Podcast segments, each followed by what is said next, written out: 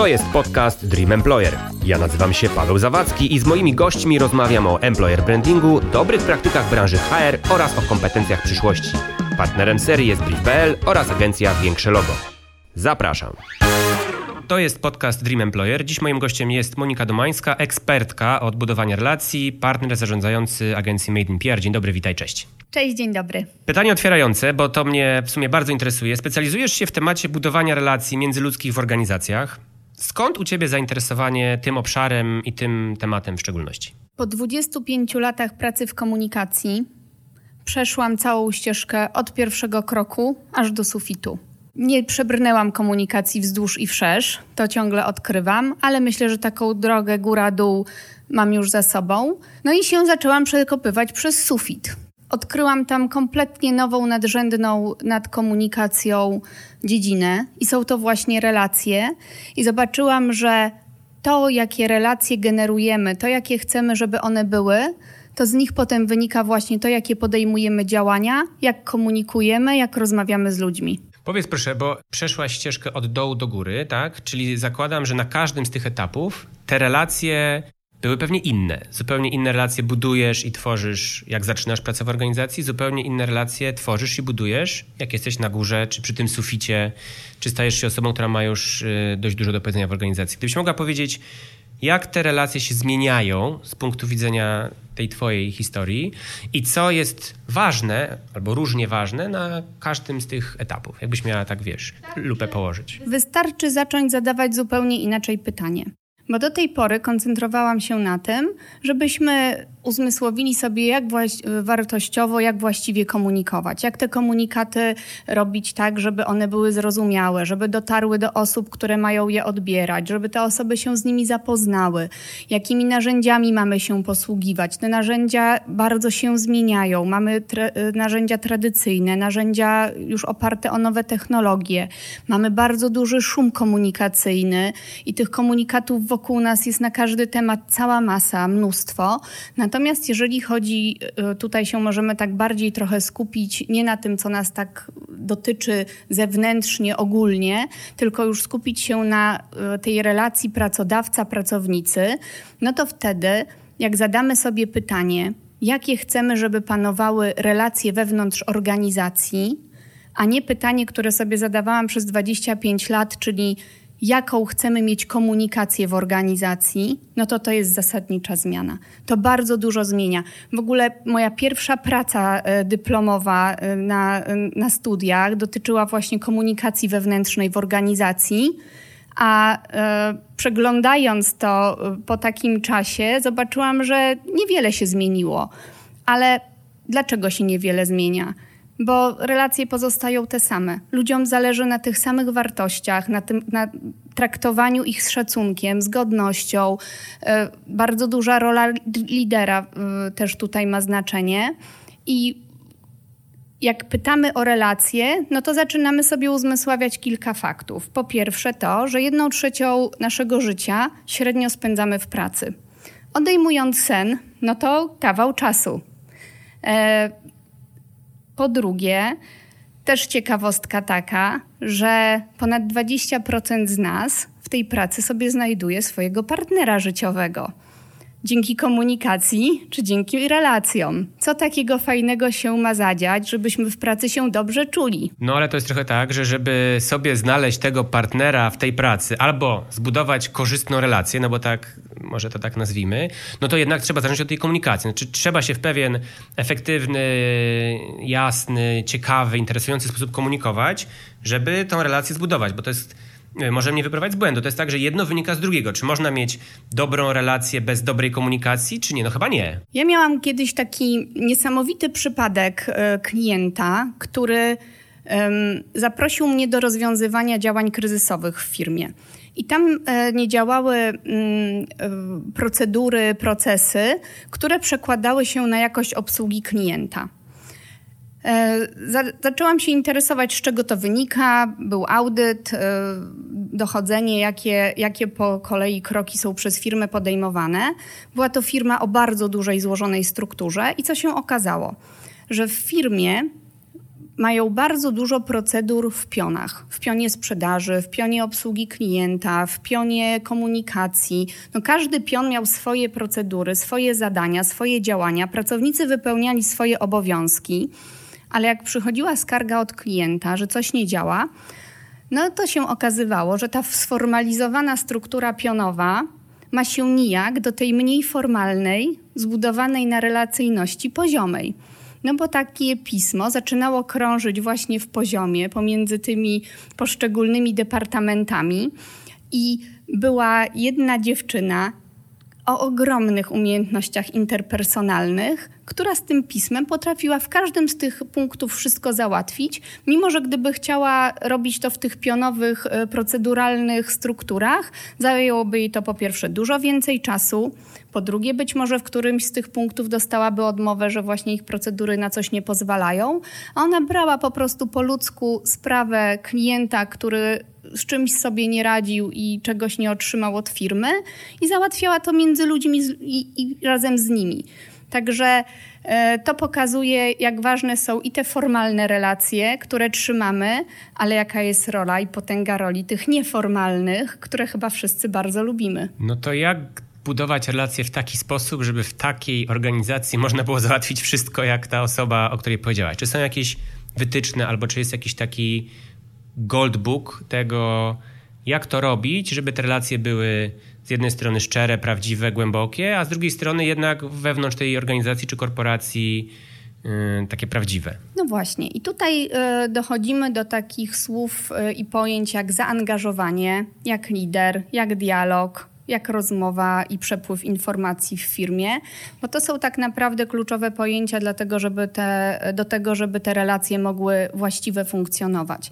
I właściwe to nie oznacza, że bardzo bliskie, bo one wcale nie muszą być. Nie ze wszystkimi musimy mieć bliskie. Jak jest przełożony czy kolega z pracy o dłuższym, krótszym stażu, tych relacji jest bardzo dużo, e, ale właściwe to znaczy takie, w których obie strony czują się komfortowo, Obie strony mogą działać swobodnie, mogą być sobą i każda z tych stron załatwia swoje sprawy zawodowe zgodnie z poszanowaniem e, i stanowiska, i tego, jaką funkcję pełni. I teraz, żeby to wszystko dobrze funkcjonowało i żeby móc się dobrze komunikować, no to my musimy dyskutować, my musimy rozmawiać, my musimy szukać rozwiązań i to, czego oczekujemy od swoich i współpracowników, i lidera, i przełożonych, to są takie trzy najważniejsze kwestie. Pierwsza z tych kwestii to jest uczciwość, druga z tych kwestii to jest dojrzałość, a trzecia z nich to jest odpowiedzialność.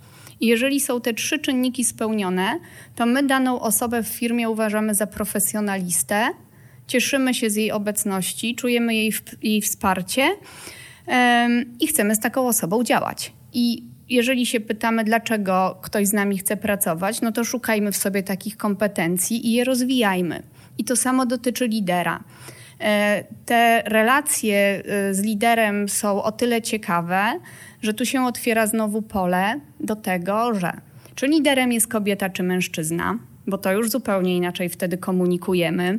E, kobiety zazwyczaj wykazują się dużo większą empatycznością. Tutaj empatia to jest główne słowo, które się przy kobiecym e, zarządzaniu pojawia, ale to w ogóle dowiedziono, że organizacje dobrze działające, dobrze komunikujące się, ta empatia tam występuje.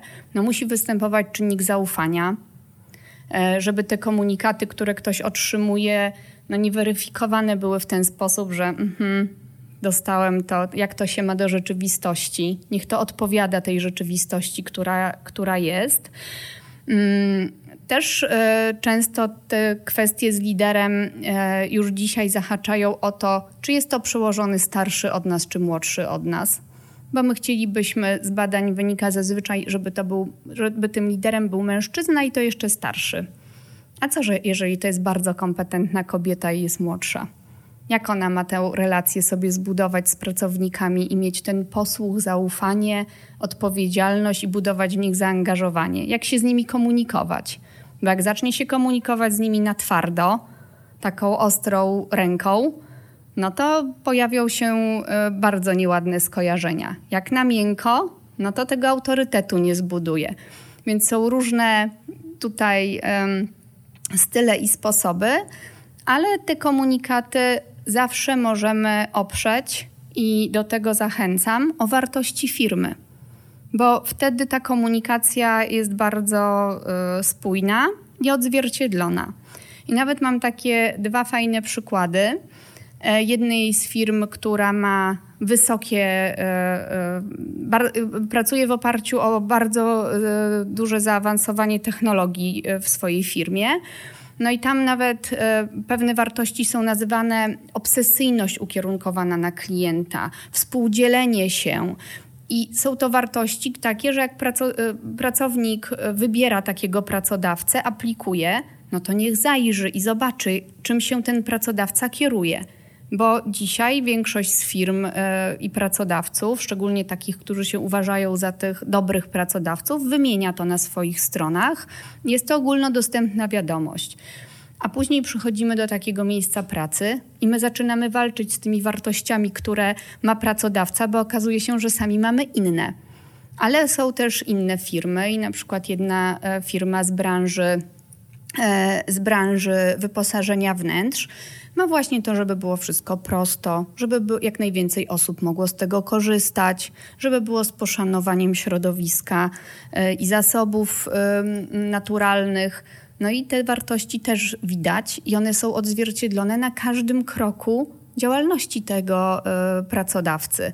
Więc zobaczmy też, z czym się utożsamiamy, bo w oparciu o to potem są zbudowane relacje z pracownikami. Wszystko to, o czym mówisz, jest szalenie interesujące, tylko ja mam takie poczucie, że to jest taki idealny scenariusz, czyli mamy taką idealną firmę, w której liderzy świetnie się komunikują ze swoimi podwładnymi, podwładni doskonale wiedzą, co mają robić, działają świetnie procedury, a do tego wszystkiego jeszcze się wszyscy lubimy, w ogóle idylla.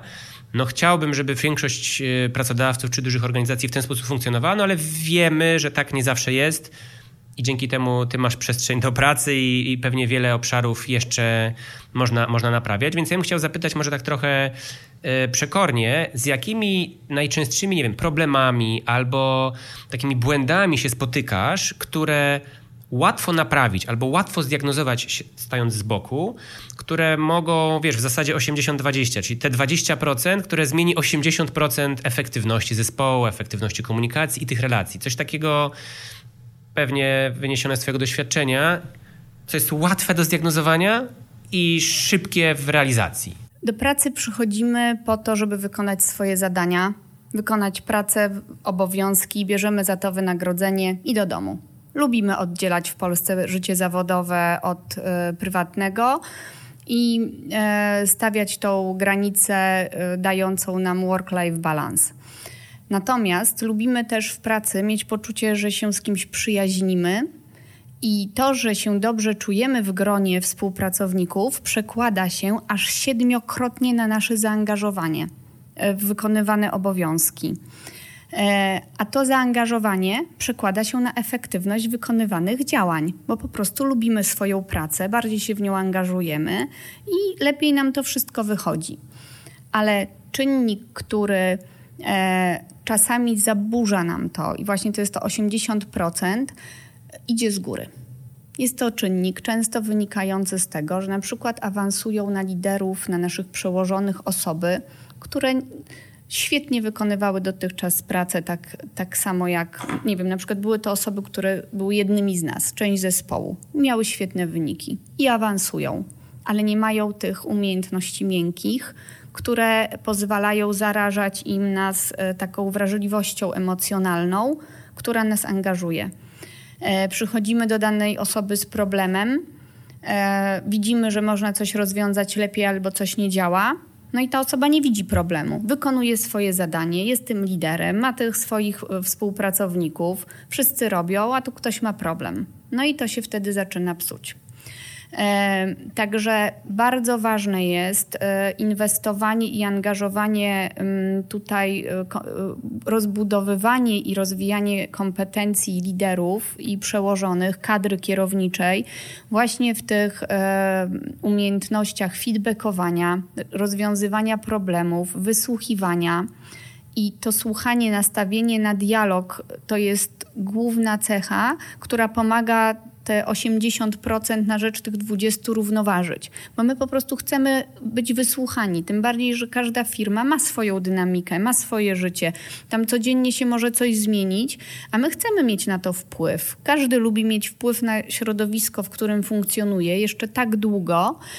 E, I w momencie, jak w tym środowisku nie ma dialogu, jak stajemy się e, takim podmiotowym wykonywaczem zadań, e, za które lider zbiera premię, no to wtedy się pojawiają nasze żale na różnych portalach.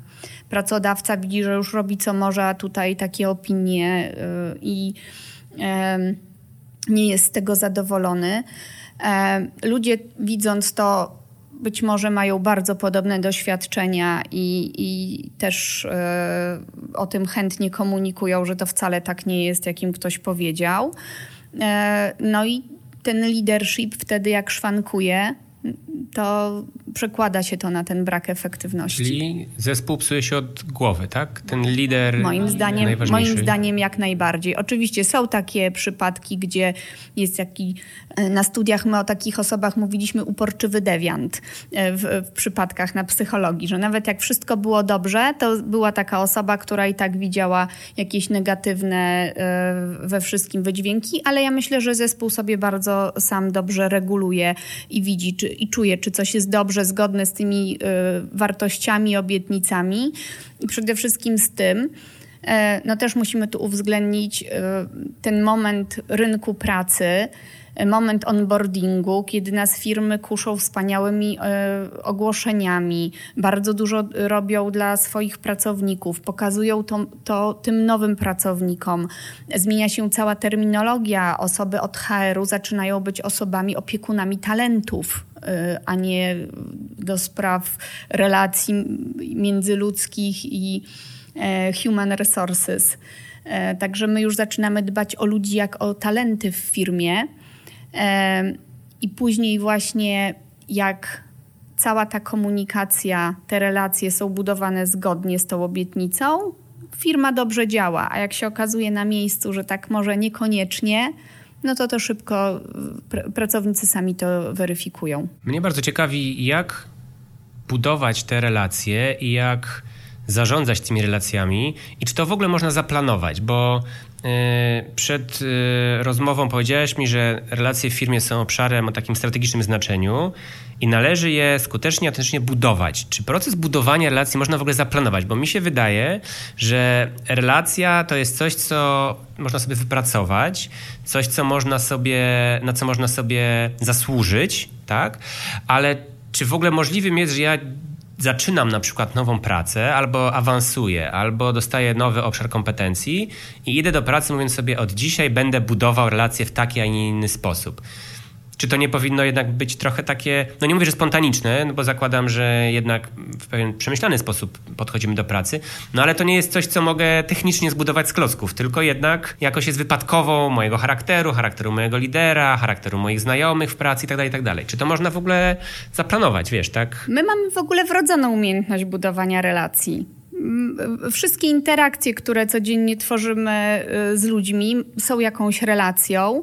I mało tego, mamy na to ogromny wpływ i ogromną y, nad tym możemy mieć kontrolę, jak te relacje mają wyglądać, do którego momentu y, z daną osobą te relacje prowadzić, ale musimy pamiętać na pewno o jednej rzeczy, że te relacje są też dwustronne. I to, żeby one były właśnie takie dobre i budowane odpowiednio w firmie u pracodawcy, to pamiętajmy, że to jest taka sama szansa dla dwóch stron i dla pracodawcy, i dla pracowników. I zapraszamy do tej relacji dwie strony. I teraz jak ją budujemy? E, no i tu wracamy do początku naszej rozmowy, bo budujemy te relacje poprzez komunikację w firmie i poprzez podejmowane działania. I e, jeżeli zaczynamy od komunikatów, mówić do ludzi, e, to bardzo łatwo właśnie od tej strony budowania relacji wchodzą nam już w to narzędzia. Czy do tych ludzi mówimy osobiście, e, mamy nowe technologie, w, w obecnej dobie pandemii e, szalenie spopularyzowały się narzędzia online'owe.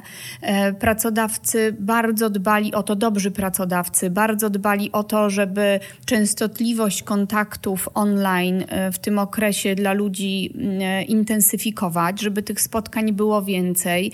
Mało tego, żeby poprzez te spotkania też pokazywać ludzką twarz firm i nie tylko dawać ludziom możliwość realizacji zadań zawodowych, ale też na przykład spotkań z psychologiem, żeby porozmawiali, jak się czują w zamknięciu, e, albo jakichś zabaw dla dzieci, jeżeli wiedzieli, że ich pracownicy w czasie, kiedy wykonują pracę, też e, opiekują się dziećmi, albo ćwiczeń fizycznych, nie mogliśmy wychodzić, nie każdy miał psa, żeby wyprowadzać na spacer, e, więc też takie ćwiczenia jogi i innych rzeczy, które można wykonać w domu, pracodawcy zapewniali i właśnie zapewniali to poprzez online. No i to pokazuje, na czym nam zależy. To pokazuje troskę, troskę o człowieka, troskę o pracownika. I właśnie te komunikaty były proste, spójne, łatwe do odbioru i też były uruchomione e, dla tych pracowników infolinie, gdzie mogli, e, czy jakieś telefony kontaktowe, gdzie mogli po prostu ze sobą pogadać. Mało tego, w firmach sami pracownicy się zgłaszali do tego, że jak ktoś chce z nimi porozmawiać, ktoś ma jakiś gorszy moment, nie radzi sobie z sytuacją, to zapraszali. No i tutaj ta komunikacja wspaniale działa, wspaniale się sprawdza. Wywołałaś pandemię do tablicy. Więc y, no, chciałem jednak odnieść się trochę do tej nowej rzeczywistości, która nas otacza, bo jestem ciekaw Twojego zdania o to, jak dbać o te firmowe, korporacyjne, miękkie relacje właśnie w dobie work from home, tej pracy zdalnej, no, gdzie jednak odcinamy bardzo dużą liczbę tych interakcji bezpośrednich. Nie ma ploteczek przy kawie, nie ma wspólnego zamawiania lunchu, nie ma wspólnych plotek o szefie. No mamy Zooma, mamy różne narzędzia, które oczywiście pracodawcy wdrożyli, tak jak o nich już powiedziałaś, tak? Też widziałem sesje jogi poranne dla pracowników. Super, to w ogóle wszystko jest bardzo fajne. Tylko pytanie, na ile to jest, y, to pewnie takie w ogóle socjologiczno-filozoficzno-psychologiczne pytanie, na ile to może być substytut takich prawdziwych relacji, które pomogą nam, tak jak ta historia, którą przytoczyłaś, załatwić coś albo zaprzyjaźnić się z kimś, albo zbliżyć się do kogoś, czy uprawiając co poniedziałek wirtualną jogę y, z moimi kolegami z pracy, buduję z nimi relacje, czy zabijam nudę? Te pandemiczne relacje rzeczywiście zweryfikowały nasze potrzeby. No i okazuje się, że część pracowników się w tym doskonale czuje, bo właśnie bez tego całego kawkowania papierosków, chodzenia na lunche, ich efektywność jest taka, że mają czas wreszcie na swoje pasje, robią sobie dodatkowe kursy, ilość webinarów, jaka w tym czasie była i wiedzy takiej zewnętrznej dostępna, mogą z tego korzystać, ale też były osoby, którym się to troszeczkę posypało. Było im się trudniej zorganizować. Mało tego, miały poczucie, i to również wynikało z badań, że cały czas są w pracy. Przez to, że e, były w domu, i tam był ten komputer, stanowisko pracy, nie umiały sobie rozgraniczyć tych zadań i obowiązków. Ale tak, żeby te relacje budować i te przyjaźnie, myślę, że jak najbardziej da się online to zrobić.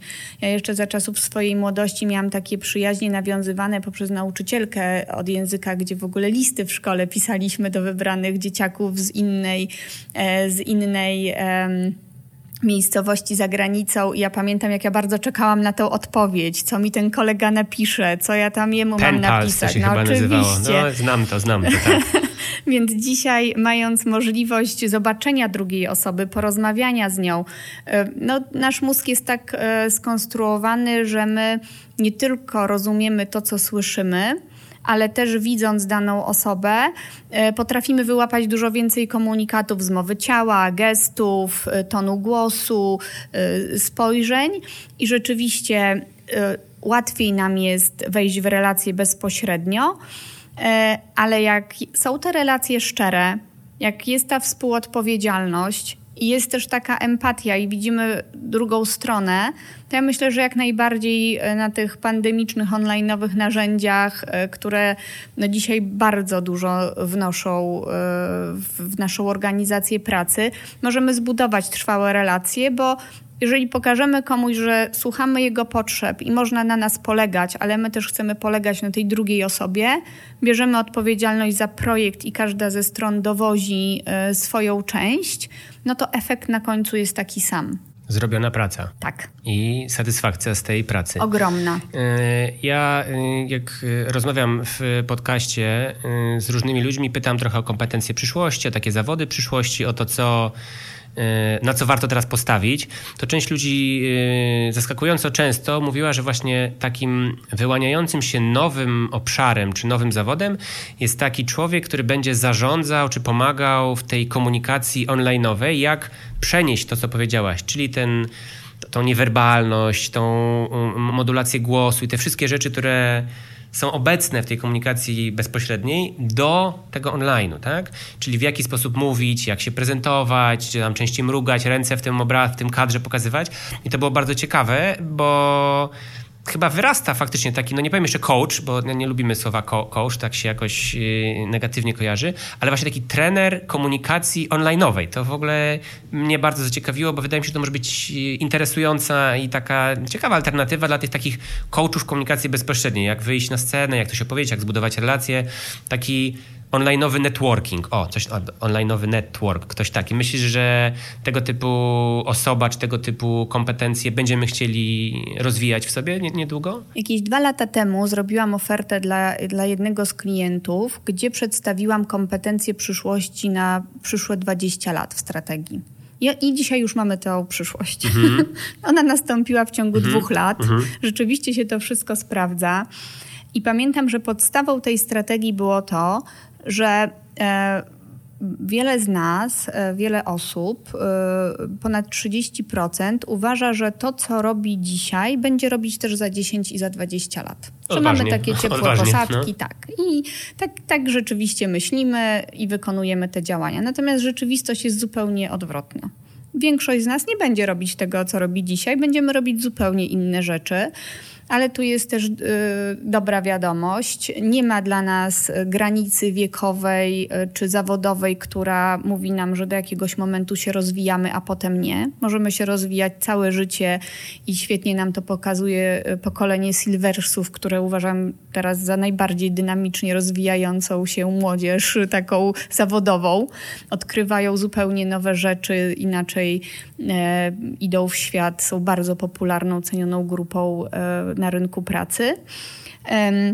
I właśnie e, w tych kompetencjach była między innymi e, kreatywność. I za taką kreatywność uważam nie tylko wprowadzenie do firm nowych stanowisk związanych z onlinem, ale też happy menadżerów. My mamy już dzisiaj rekrutację, mało tego, mamy dyplomy. Możemy mieć dyplomowanego happy managera w firmie i są to osoby, których zadaniem jest uszczęśliwianie naszych pracowników. Jak jeszcze możemy z nimi budować relacje? Ja widziałem takie Chief Happiness Officer, coś takiego tak. mi się gdzieś przewinęło. Mhm. Tak, to właśnie jest y, mm, osoba, która ma odpowiadać za to, żeby ludzie pracujący w naszej firmie czuli się spełnieni i zadowoleni. Jeżeli jest coś, co możemy zrobić w oparciu właśnie o te wszystkie zasady wartości firmy, co tym pracownikom jeszcze da motywację, zaangażowanie, proszę bardzo, mamy osobę, która się tym z przyjemnością zajmie.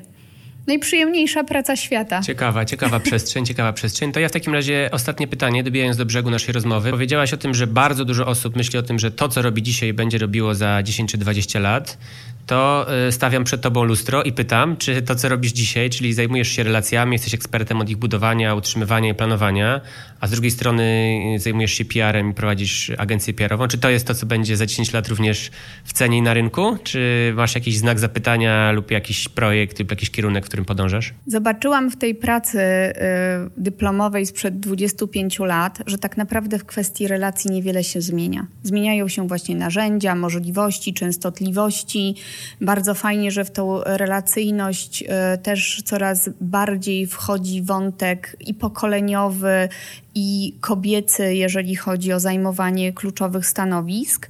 Natomiast e, nie zmieniło się podejście do drugiego człowieka.